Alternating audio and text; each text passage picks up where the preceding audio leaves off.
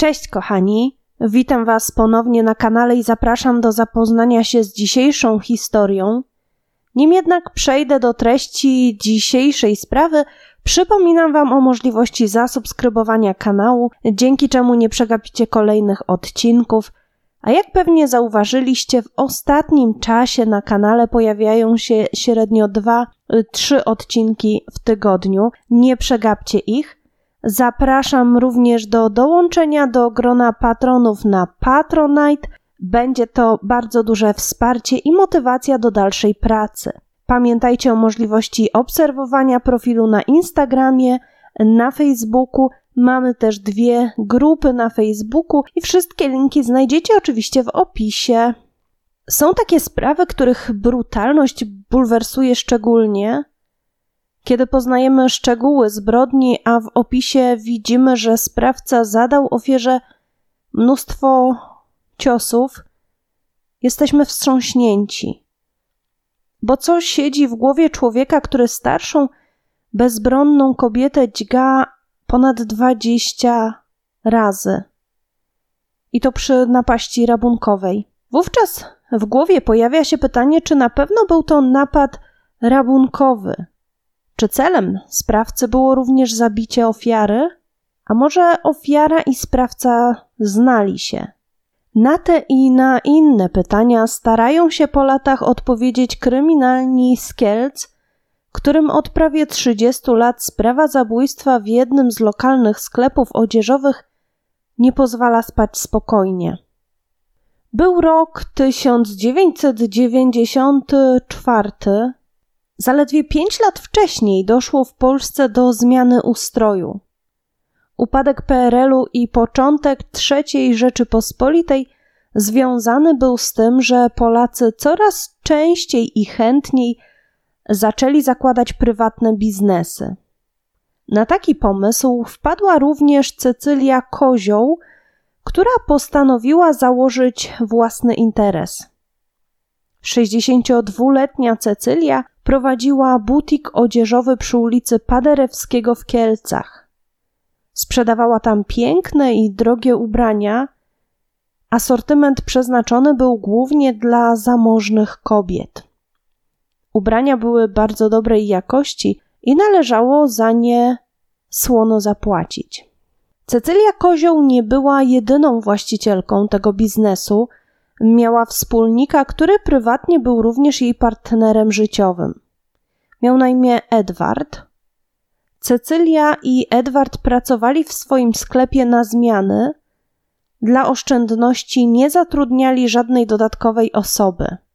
Zresztą nie mieli szczególnie wysokich obrotów, nie mieli zbyt wielu klientów. Być może dlatego, że w tym samym budynku, dosłownie za ścianą, funkcjonował inny sklep o podobnym asortymencie, a być może ceny proponowane w sklepie były zbyt wysokie jak na możliwości ówczesnych mieszkańców Kielc.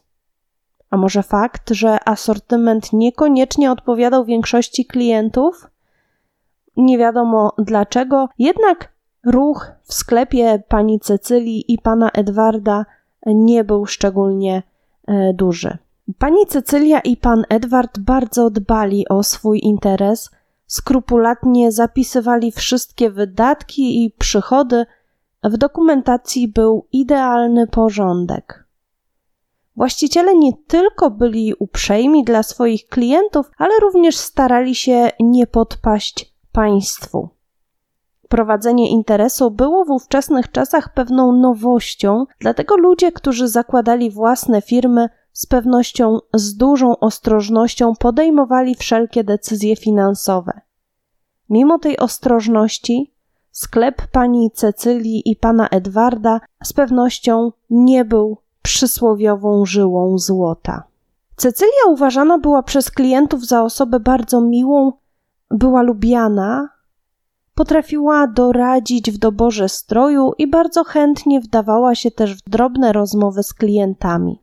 Sklep był czynny w tygodniu od poniedziałku do piątku od godziny 10 do 18. Źródła nie podają dokładnych informacji na temat podziału obowiązków między wspólnikami. Nie wiadomo, kto ile czasu spędzał za ladą, kto dowoził towar.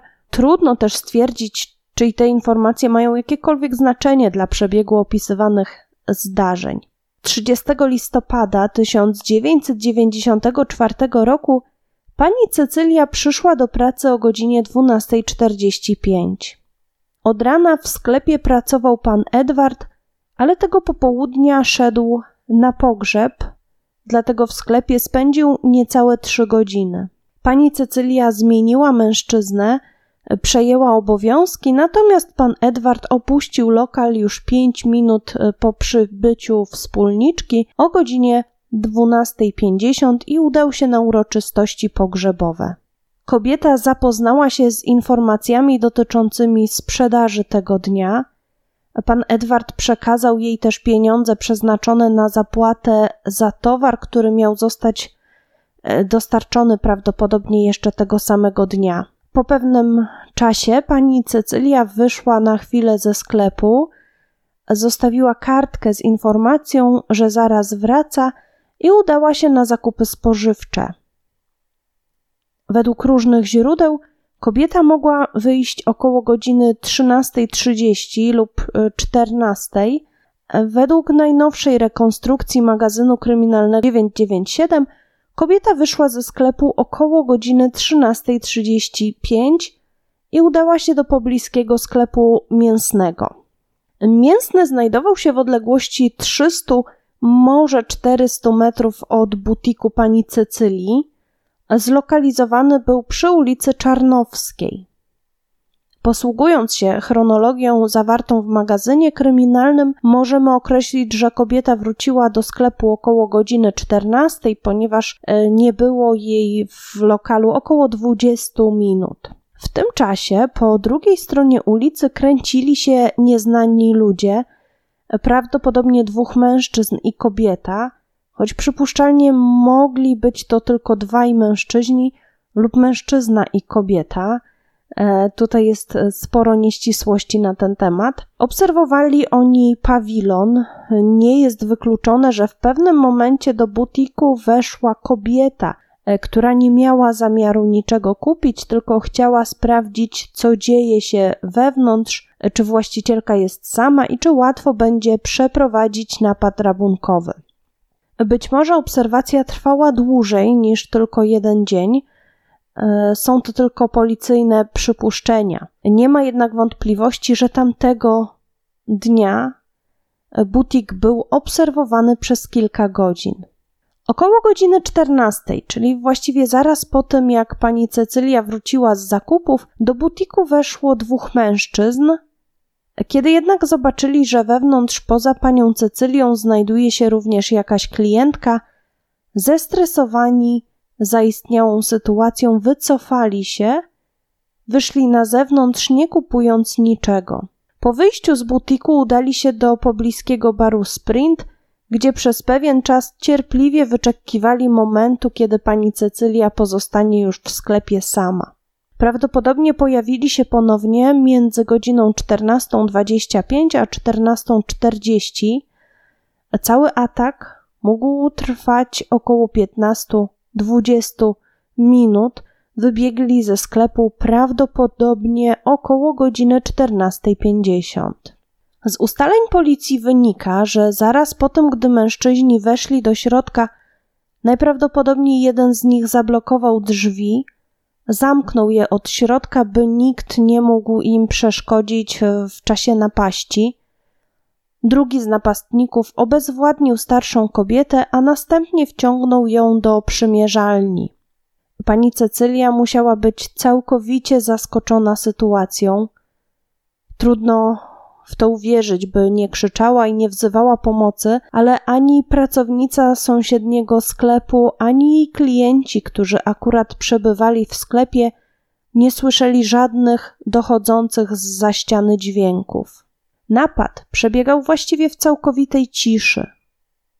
Być może kobiecie w jakiś sposób zasłonięto usta, uniemożliwiając jej w ten sposób wezwanie pomocy, a być może kobieta zupełnie nie spodziewała się ataku i została w jakiś sposób ogłuszona.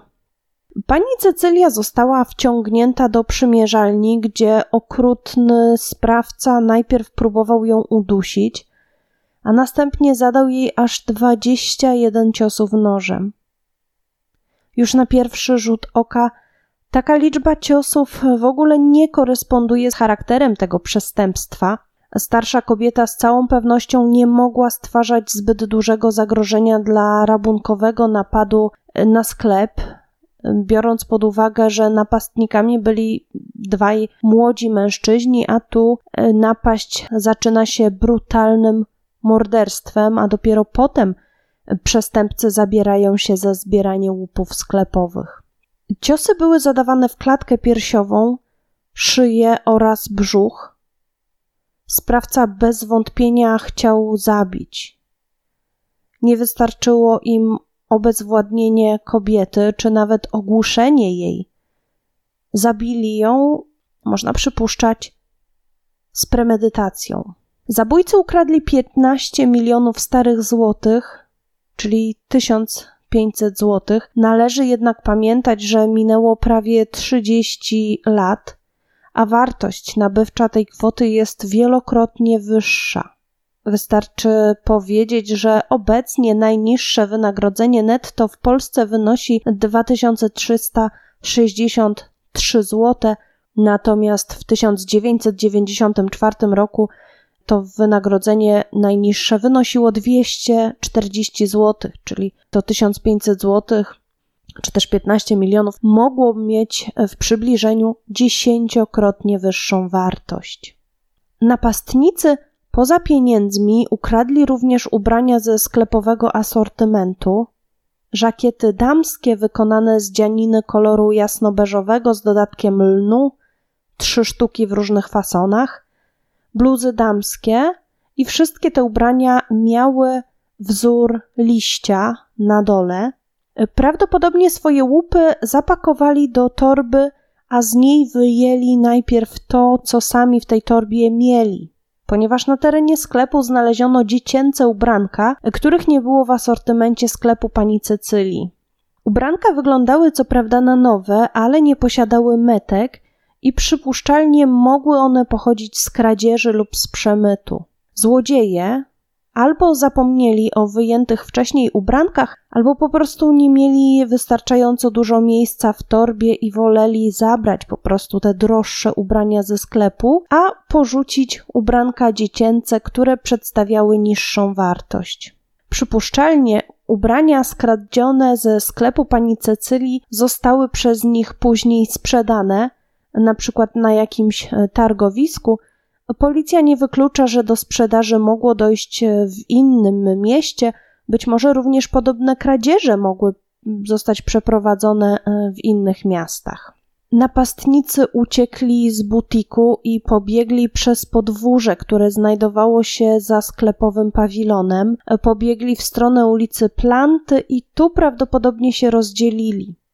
Jeden ze sprawców udał się na przystanek autobusowy przy ulicy Dziewięciu Wieków, natomiast drugi pobiegł plantami prawdopodobnie w przeciwnym kierunku.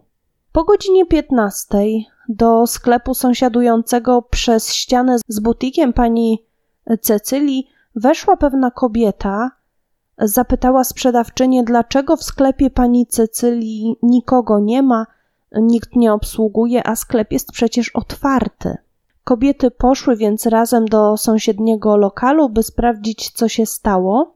Chwilę później do sklepu przyjechał zięć pani Cecylii Kozioł i według źródeł to właśnie on odkrył ciało teściowej.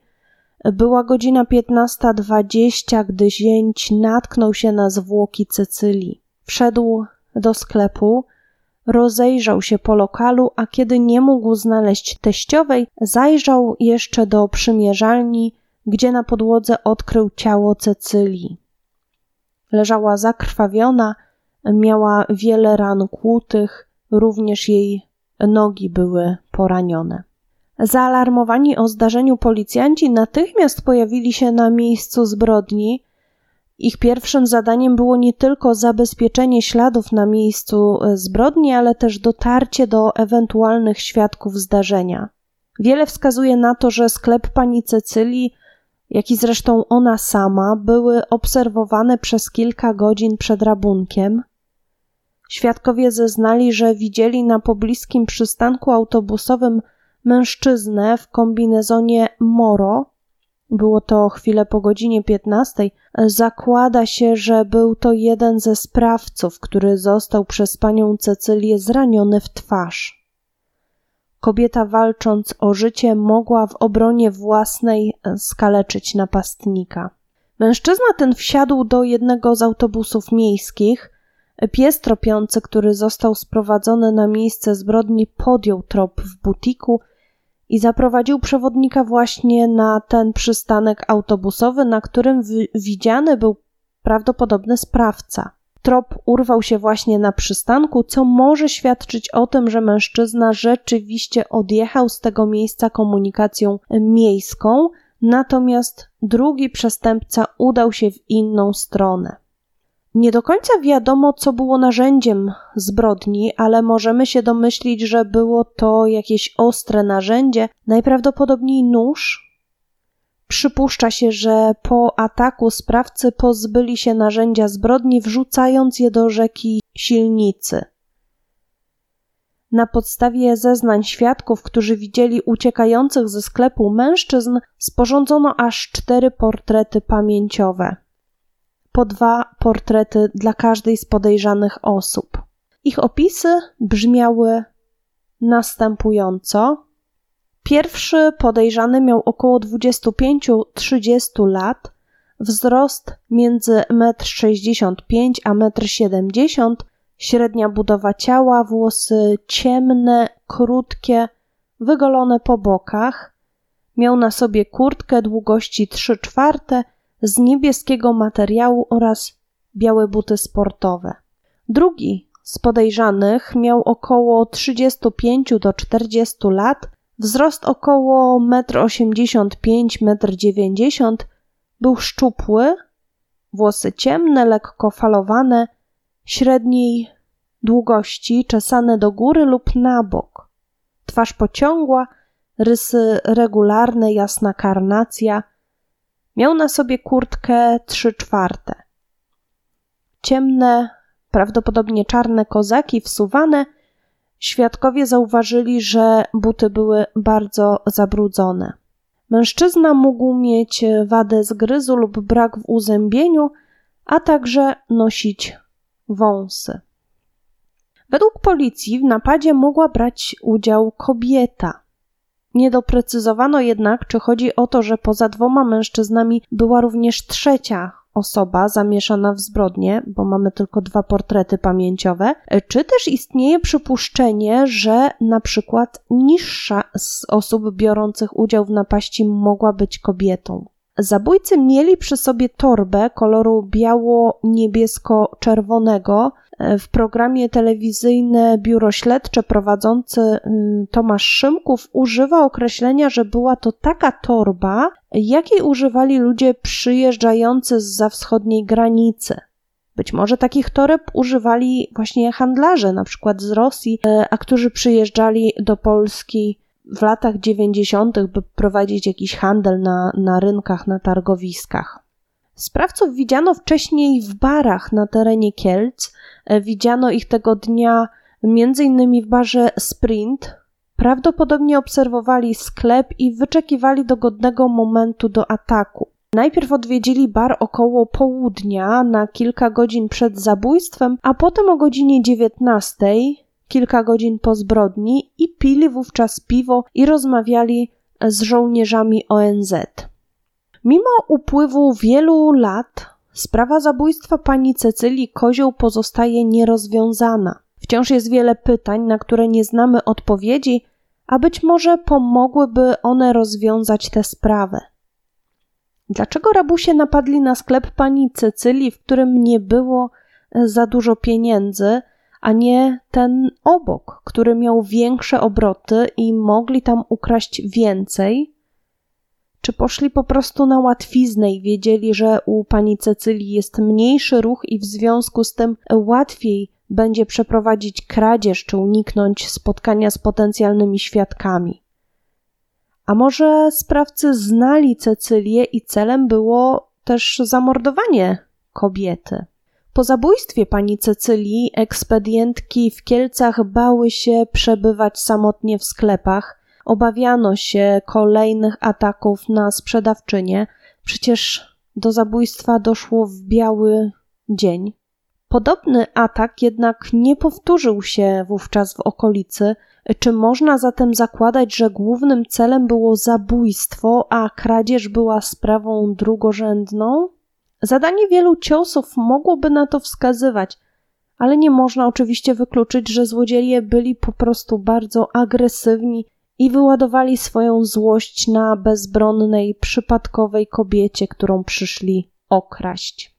Jeśli ktoś z Was wie, kto może stać za śmiercią 62-letniej ekspedientki i właścicielki sklepu z Kielc, proszony jest o kontakt z policją i przekazanie pomocnych informacji. Możecie oczywiście napisać również do mnie na Instagramie, na Facebooku, czy też wysłać maila. Każda, nawet najdrobniejsza informacja może się okazać przełomowa dla śledztwa. I to już wszystko w tej sprawie. Bardzo Wam dziękuję za wysłuchanie kolejnego odcinka. Trzymajcie się ciepło i uważajcie na siebie. Cześć!